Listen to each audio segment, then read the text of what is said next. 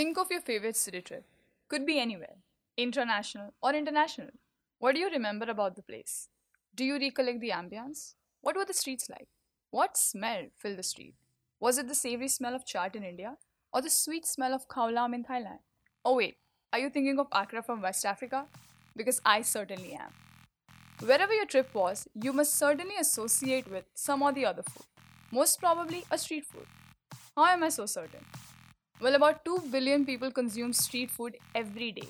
The probability of your association with street food is pretty high. Welcome, fellow urban enthusiasts. I'm Sabah Sarkir, and with me, as always, is Brett Kahn. and we are both second year urban planning grad students at the University of Georgia. And today is our final episode, and it's titled Street Food and Urban Planning.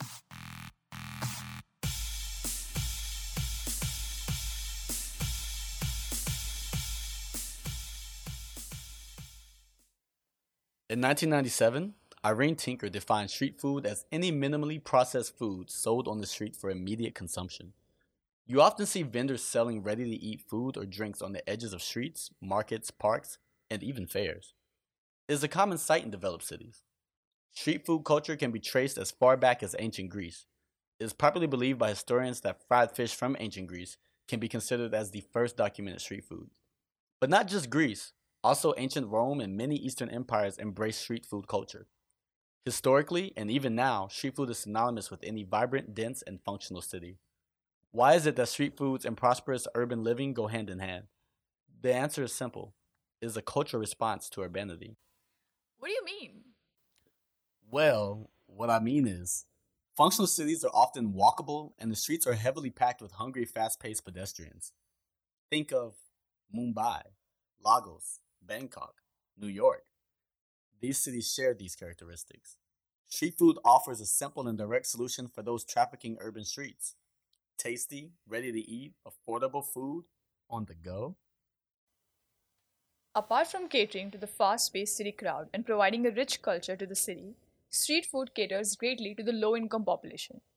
A study in Africa reveals street food vending employs on average 37% of the labor force and contributes about 38% to the total GDP. Apart from providing employment opportunities to the low income population, it also acts as a source of affordable nutrients to the majority of people, especially in the developing countries of the global south. Additionally, it also provides other employment and economic opportunities. Street food culture drives more people in these cities through tourism. Check it out, guys. It's Trevor James. We just got into Calcutta, India, and today we're going for a full on street food tour. I am so pumped. Let's go check it out. Look at this, guys. Right across the street, there is a busy tea stall. We're gonna get a sabzi, curry, and a kachori. Gonna take this kachori, nice warm kachori in the morning. Looks like some black sesame. It's like a it's like a fried flour ball with some might be some cumin seeds in there as well. Oh yeah, warm potato. Look at that. Warm potato curry with paneer cheese. Beautiful. Designers and planners often argue that tourism is driven primarily by the local culture rather than landmarks. In an analysis conducted by Donatella and Francesco studying the role of street food in urban systems, they write The decision making process of consumers are influenced by the sites that bind to the products they buy, even when this does not derive from direct experience but are extensive relationships in time and space. In particular, the decision to purchase and therefore consume food also arises from the interaction with the land, and consequently, these play an implicit and growing role in communication and sales of the local product area. Through street food, travelers acquire new knowledge and understanding of the traditional local and regional culture of a destination.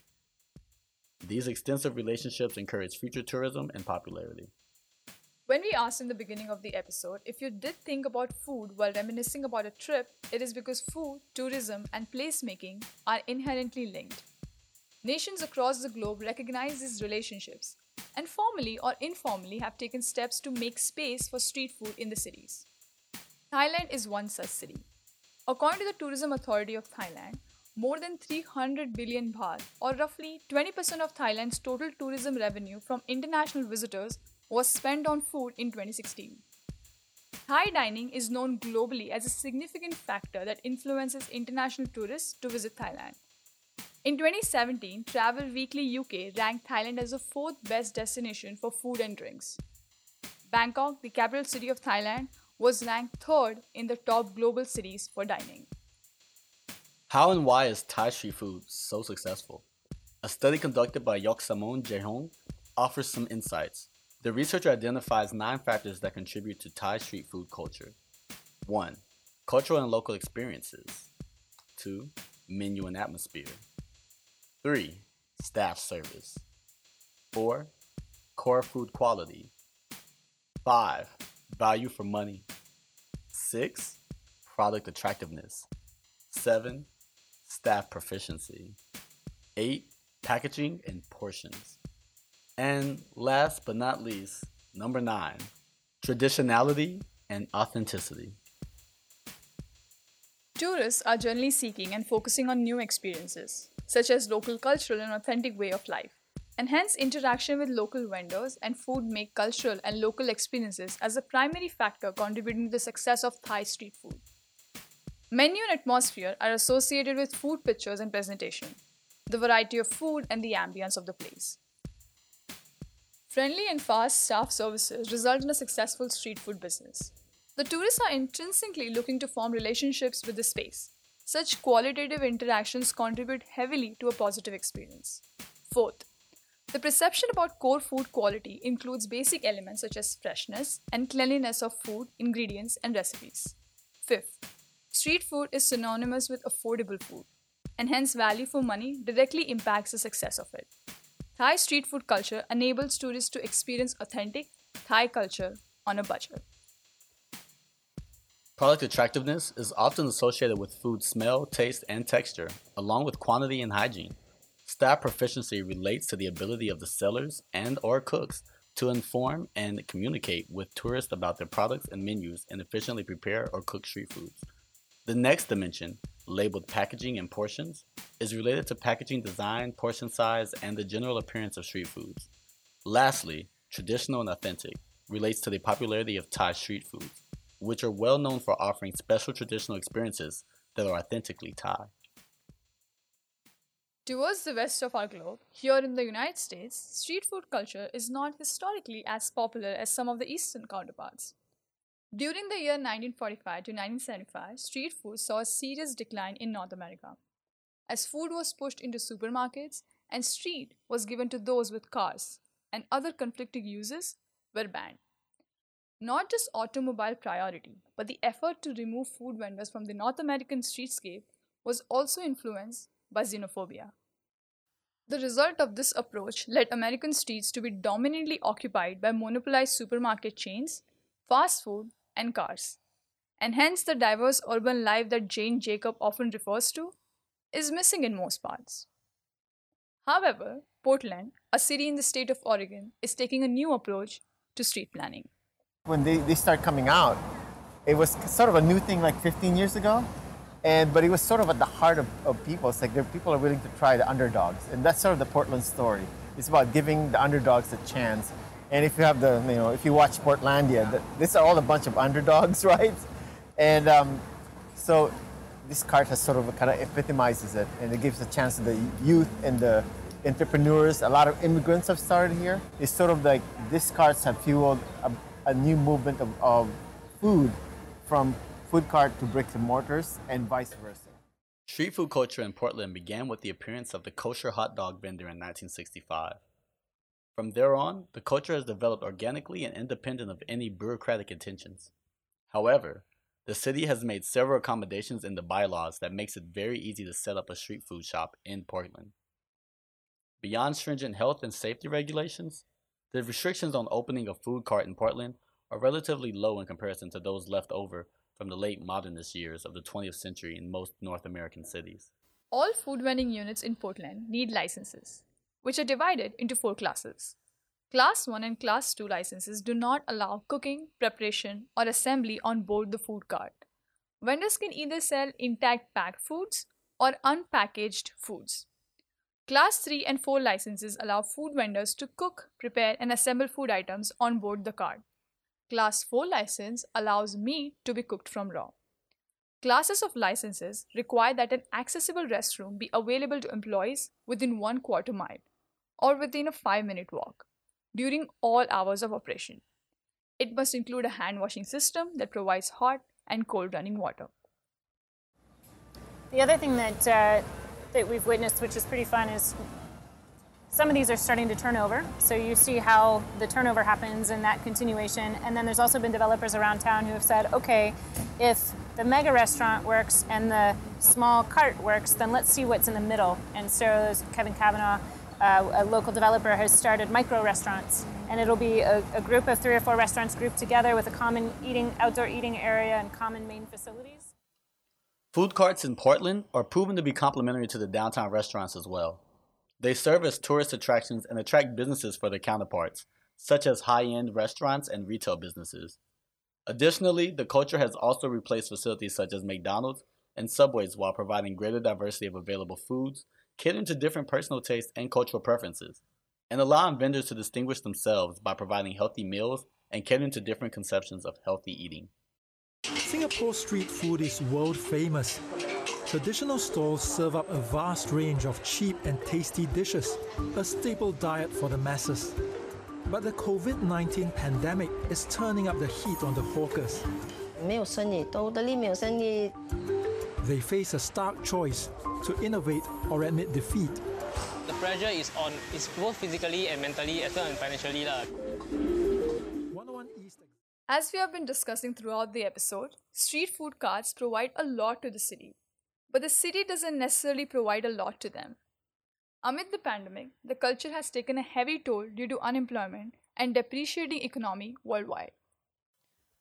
But even before the pandemic, the vendors on the hawker, though appreciated by tourists and some cities, face severe backlash and stigmatization.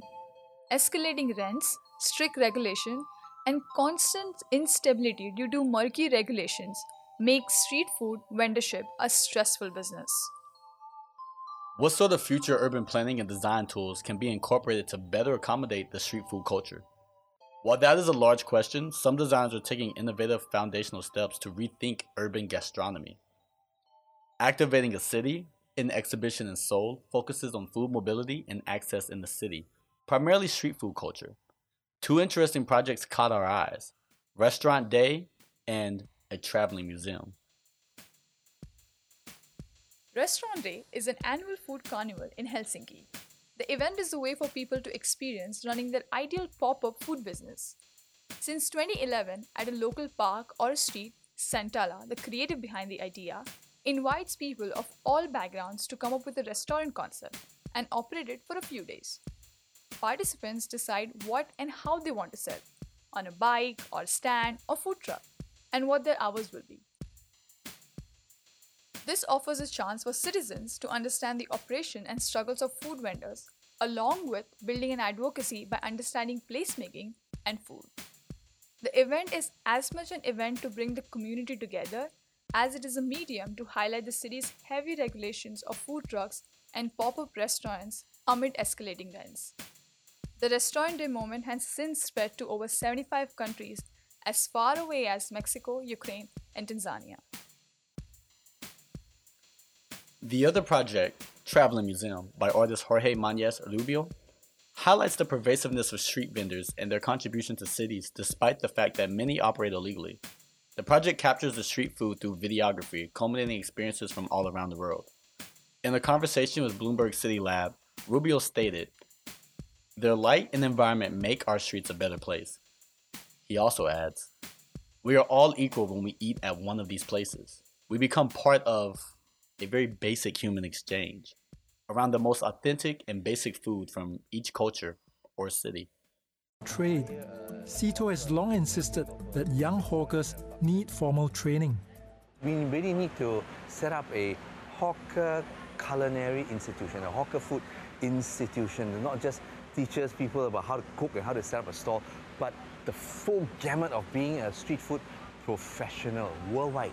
I think there are no heroes in our hawker food culture. We don't have a like a Gordon Ramsay or maybe a Bourdain or somebody of hawker cul- culture that people want to admit, oh wow, I can be that. What's the problem? Disdain They like it but don't want to be in it. Singaporeans think hawkers are there to provide them a service cheaply and affordably. Okay? They feel that, oh, it's a culture I can blog about. But to ask him to go and cook and do this, ah, no, no, no, no, no, no. I got money, I don't want to be a hawker. Attitude shift and increase in advocacy is the way forward to incorporate street food vendors equitably in the city. Currently, the city benefits more from the street vendors than vice versa. This needs to change to bring about a balance of exchange.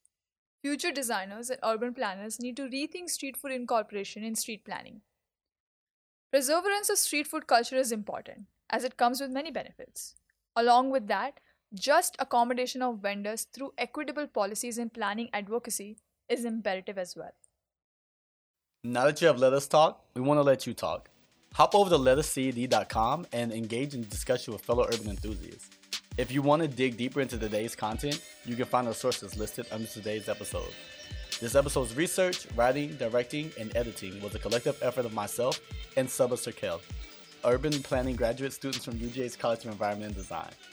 Special shout out to Ebony Hatchett for music production, and thanks to Letters Collective for the executive production of this podcast.